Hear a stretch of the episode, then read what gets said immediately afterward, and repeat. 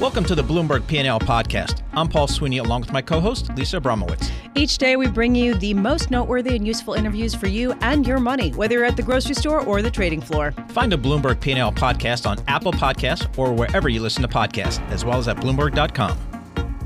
There's a question, especially since there is going to be some sort of recovery. The virus will end. Where do you find value? How do you find a compass in an unprecedented period of time? Joining us now, Carl Weinberg, founder and chief international economist at High Frequency Economics in New York. And based on your decades of experience, including uh, the restructuring of Latin American crisis back in the 80s, I'm wondering what are you looking for to determine the floor here and get a sense of, of its time to buy? Hi, good morning. Well, you know, time to buy is, is more complicated than just economics. I'm focused on the where the economy is going to be and how we're going to get through this this bump. In my experience, the difference between a downturn and a crisis is whether or not things break. And the question is whether this break in income is going to be severe enough to cause institutions, companies to fail and uh, get us to a point where when we come back, we're not as strong as we were as when we went into all of this.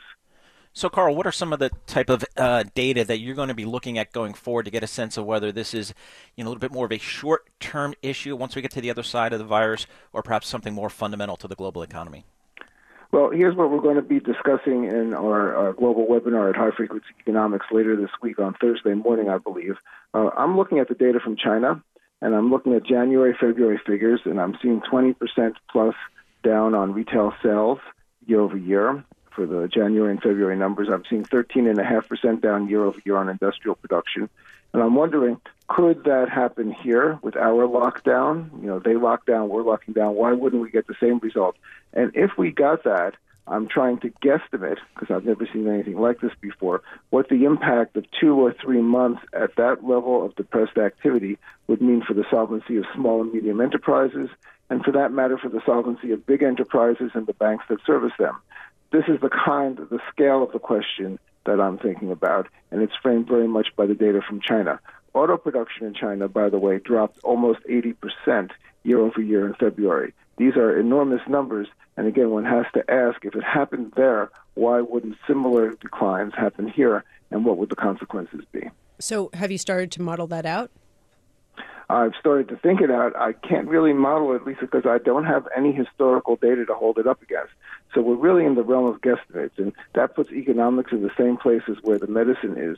We're looking at potentially an unprecedented shock. I'll call it a supply shock, right? That reduces our capacity to work. It reduces the number of people who can get to their jobs, and that means we can produce less stuff and along that, uh, sliding that supply curve to the left, we end up with shortages of stuff, higher prices, a stagflation scenario with dramatically lower output. And frankly, Lisa, I'm just beginning to think about how to think about it. So, Carl, we've seen the uh, Federal Reserve come in uh, aggressively over the weekend last night uh, with uh, lower rates and, and some QE. What do you think is that? Uh, do you think that what this economy really needs is a comprehensive fiscal package coming out of Washington? Um, we need a package coming out of Washington, but I don't think we need traditional fiscal stimulus. All right, what we need is we need to keep our our financial system sound and safe. And I give the Fed and all the central the banks of the world, except maybe for the Bank of Japan, high marks for ensuring that banks remain liquid, that they push credit to people and companies so that they can use it, that the only way to survive this kind of a shock is to introduce enough financing and credit into the economy so that we can spread the pain over an affordable and a survivable period of time.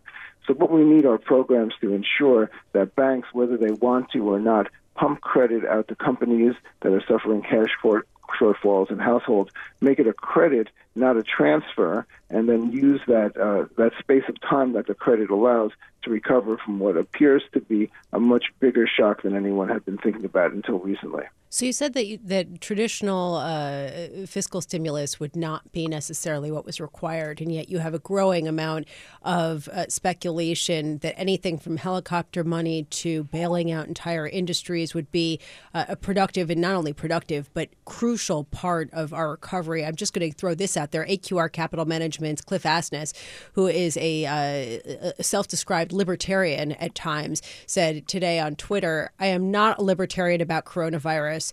and saying we need, and I don't think I've ever said this before, fiscal help. We need fiscal relief for individuals and small and maybe large businesses. The Fed action was fine, and those who dismiss it are wrong. We should use all possible tools. Do you agree? Um, um, uh, sort of, but not entirely. You know, uh, if this is a supply shock, all right, it means we we're making less stuff. So if we give people money in their pockets to replace the money they're not earning, all right, to make the stuff that's not being produced, we're going to have more money than goods and we're going to create an inflation. Shifting the demand curve to the right, I think, is the wrong policy.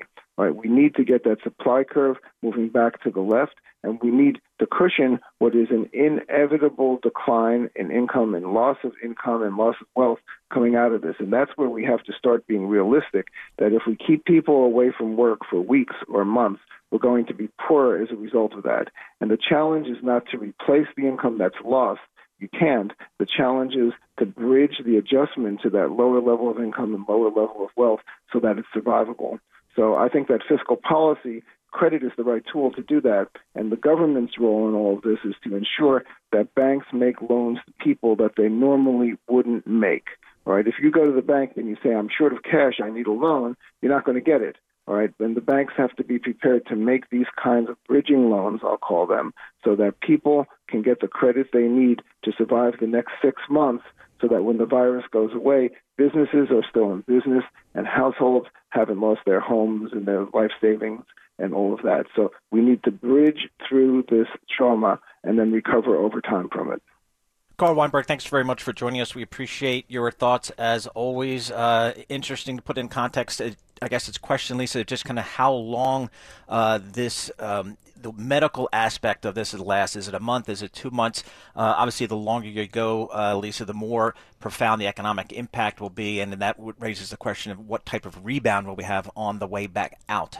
Yeah, it's going to be a really tricky situation. People talking about 500 billion, 600 billion dollar type of uh, fiscal stimulus. There's also a question of timing. How quickly uh, can they end up getting it? Given the fact that this seems to be imminent, there's more of a concern that there's going to be actually a, a failure of some companies to be able to make their bills in near term.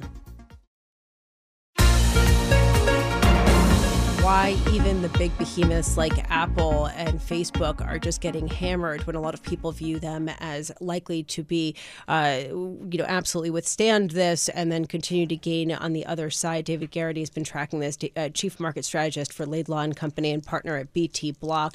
I'd love to get your sense of, of big tech's involvement in Washington, D.C., stories about how they're trying to uh, help uh, basically assess testing, trying to figure out ways to do it so that people don't have to go to the doctor's office, as well as just gaming out hospital bed availability in real time. How will this end up reshaping big tech and its relationship with Washington? Well, I think you know to the extent from an overall public policy standpoint, there's a major effort underway right now to try to flatten the curve of coronavirus infection. And, and certainly, you know, an important way to make that happen, apart from saying that, you know, we shouldn't have gatherings of more than 50 people in one place for the next two months, you know, the way to really make society operate is to be able to use technology to operate on a more distributed basis. Uh, so, you know, certainly from that standpoint, uh, big tech has a, a very significant role to play. Um, you know, whether you want to go from looking at, you know, cloud computing companies uh, to e-commerce, to distributed workforce productivity, names like Zoom, Slack, or distance learning providers such as 2U. Uh, so, you know, clearly we're going into a mode here for, you know, maybe the next two months uh, where, you know, consumers are basically going to be, you know, living at home and staying at home and working at home. And, you know, what we have to think about here is that to the extent that this is a significant crisis, to the extent that people's behavior is being changed as a result of it, you know, here's a real chance for these companies in the technology sector to become even more of an integral part of people's daily lives than they were prior to this. So, David, I know you have a lot of experience uh, uh with uh, technology stocks. Is it your call um, that you know these are still fundamentally you know good businesses going into the crisis? They're going to be fundamentally good businesses coming out of the crisis, and you're going to have some extraordinary entry points, um, or are you just kind of scared about the valuation? You might want to get you know more defensive given this tremendous amount of uncertainty and volatility we have. I mean, look, these are these are certainly going to be core holdings uh, for anybody's uh, portfolio. We think going forward. Um, you know, the question that we have to ask ourselves is sort of looking at broader market levels. You know, where does it perhaps become you know more balanced in terms of the risk reward ratio?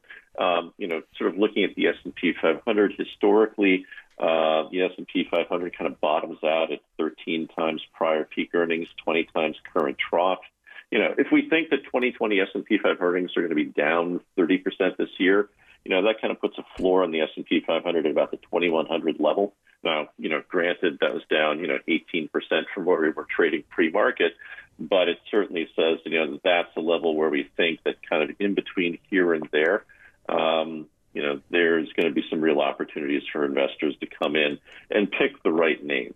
Uh, and, and certainly we think that these names we mentioned earlier are going to be playing an even more important part in people's lives going forward than they were before. I wanted to pick up on exactly that point because certainly one aspect of this whole epidemic pandemic has been the importance of being interconnected via social media, via Slack, via Zoom. And I'm wondering who are the biggest winners that maybe are not as obvious as the Zooms and the Slacks of the world? Well, I mean, certainly if we're looking at places where it's, you know, uh, safe to keep your data stored, cloud computing continues to be quite strong. I think one of the names you mentioned earlier in terms of distance learning, there's a company, 2U, uh, mid-cap company, about $2 billion market cap. They work uh, with, you know, educational academic institutions to help enable their uh, distance learning capabilities in terms of the ability to put their programs out, um, you know, to students and, and certainly – from that standpoint, that's going to be significant going forward. Um, I know that Pearson, uh, the publishing company, had a company called uh, Blackboard that they had acquired, but that on its own, I think, is a relatively small part of the overall enterprise. It maybe not may not be so much of a, a pure play as some of these other names. So, you know, clearly we're looking at a market here where investors are looking for large liquid names, albeit today to sell to raise cash. But looking at large liquid names that people can, you know, easily own a part of going forward, you know, looking at some of the names that have been mentioned along this line, uh, even if it were to be Slack or Zoom, uh, I, I think are also, you know, two quite good names um, to be looking at here as well. There's also a question about cybersecurity, especially as more of the information moves to the cloud. And this is all the more relevant today when we learned the U.S. Health and Human Services Department suffered a cyber attack on its computer system Sunday night. It said that this did not affect its response, the timing, or the scope of its response to the spreading coronavirus, but still very much front and center is the cybersecurity. What's your sense about how good that is in terms of the big tech giants as an increasing amount of business and activity moves online? No, I mean you've raised a very, very good point because you know not only are we operating operating in a real economy environment here where people's personal hygiene uh, is uh, critical, but also to the extent that life is shifting more to be supported online or virtually.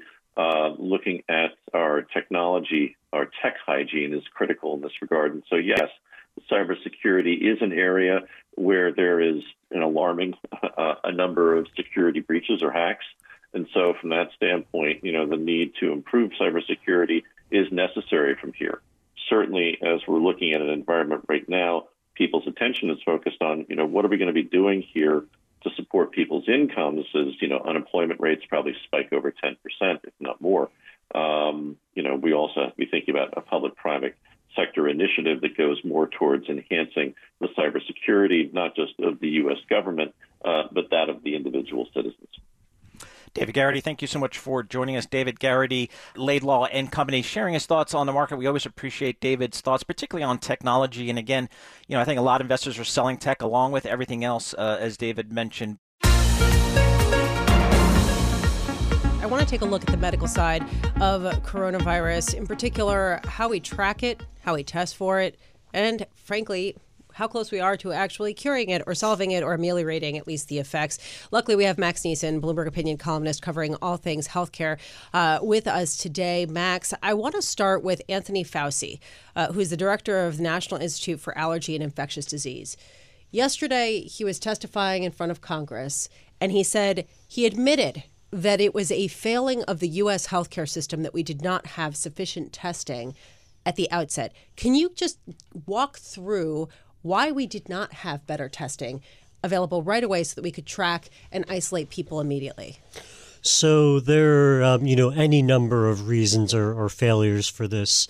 Um, you know, a failure of cooperation between agencies like the CDC and the FDA, a failure to bring in private companies and state labs rapidly enough, a decision at the outset instead of using a WHO developed test, one that's been deployed all over the, the world, we decided to develop our own, which turned out to have problems the, the, introducing those problems obviously created difficulties and and slowed the rollout. And beyond that, um, just a, an overall decision by the government for um, you know not necessarily the best reasons to restrict uh, deliberately the number of tests that were deployed and developed and and like the number of people that were tested, limiting it only to people with a direct travel history to China, uh, in spite of the fact that there was you know already evidence of spread in other parts of the world, and you know the the reality that the earlier you know better to over test than under test, and we really didn't even get to that that mindset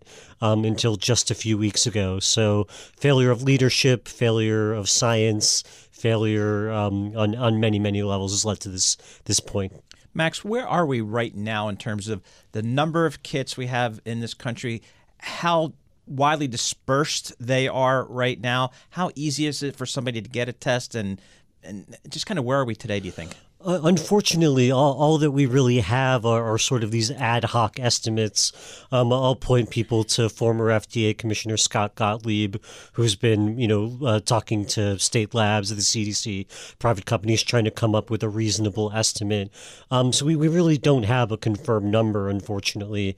And um, it, it seems to be the case that, you know, your ability to get tested really depends on where you are. Are you in a state that, that took early steps to, to, you know, develop its own tests to, to stand up at more capacity than it needed any any given moment. Um, we're still not at a point where everyone who needs to be tested can be, unfortunately, and, and probably won't be for a little bit to come. Uh, although uh, Anthony Fauci did say today that he expects the number of tests to increase dramatically over the upcoming weeks, in part because the U.S. government is partnering with private companies. Can you talk a little bit about that? Yeah, absolutely. So this is basically, you know, looking to companies like LabCorp and, and Quest, um, you know, these sort of brand name companies that have labs all over the country, and um, just basically making sure that they too are, are part of this effort. That, you know, if, if a public lab is overwhelmed, if there isn't one available, uh, send it to these companies, and, and they're finally beginning to to stand up capacity to, to get, you know, validate these tests and, and begin to run them.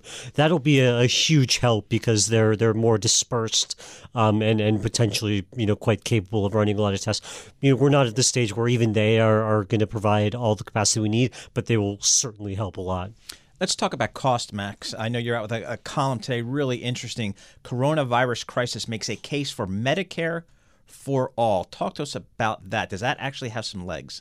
Yeah, so you know the it's a uniquely American uh, phenomenon that in addition to people worrying about getting coronavirus, if they're smart, they will also be worried about the cost of getting coronavirus. Um, you know, the first step is, is obviously testing. There's been an effort from insurers and from individual states and, and the government to make sure that, that, that, that people won't be faced with costs. But that's, you know, you actually have to take really aggressive steps to make sure that even testing in a pandemic is not going to cost people thousands of dollars. Uh, and then you get to the stage of, of whether when people actually have a hospital stay, um, you know, a lot of people that don't use their health insurance that often assume that they're protected from unexpected bills. But if you end up with an inpatient hospital stay, you're going to hit your deductible. Um, you're going to potentially face co-insurance, and that will get you to your plan's out-of-pocket maximum, which in many cases in, is in the thousands of dollars, and that's a financial strain on many companies. And that's the best case scenario. There, there are steps the government can take in an emergency to kind of prevent that from happening to protect people from costs. Uh, still in the works and and unclear whether they'll be broad enough to help. I'd argue that you might want a system. I mean, this is what I argue my column, where you don't have to take emergency steps to protect people from those costs. Max Nisen, thanks so much for joining us. We always appreciate your perspective on all things healthcare. Max Nisen is a biotech, pharma, and healthcare columnist for Bloomberg Opinion, uh, joining us here in our Bloomberg 1130 studio. Thank you, Max. I mean, honestly, yeah, this just, just, to me highlights a lot of weak spots, and you know, there's there's a question of how much is going to be temporary and how much will this entire episode reshape the way some people think about a variety of different issues. I mean, This Medicaid, for, Medicare for all, I think will be back on the table, certainly for the Democrats as they think about, uh, you know, kind of how to position uh, the U.S. Uh, against some of these uh, pandemics. Thanks for listening to the Bloomberg P&L podcast. You can subscribe and listen to interviews at Apple Podcasts or whatever podcast platform you prefer. I'm Paul Sweeney. I'm on Twitter at PT Sweeney. I'm Lisa Abramowicz. I'm on Twitter at Lisa Abramowicz1. Before the podcast, you can always catch us worldwide on Bloomberg Radio.